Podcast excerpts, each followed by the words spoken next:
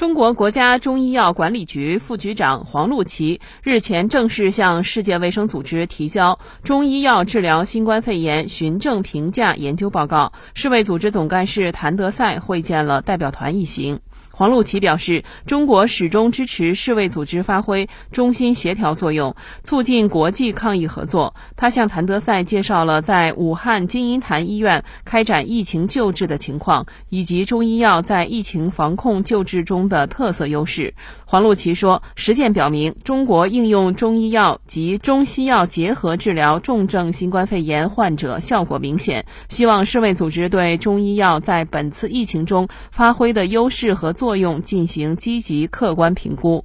谭德赛在发言中高度评价并感谢中国政府在抗击新冠疫情中取得的巨大成就和对世卫组织工作的大力支持，表示愿意与中方共同开展中医药治疗新冠肺炎的循证评价工作。新华社记者日内瓦报道。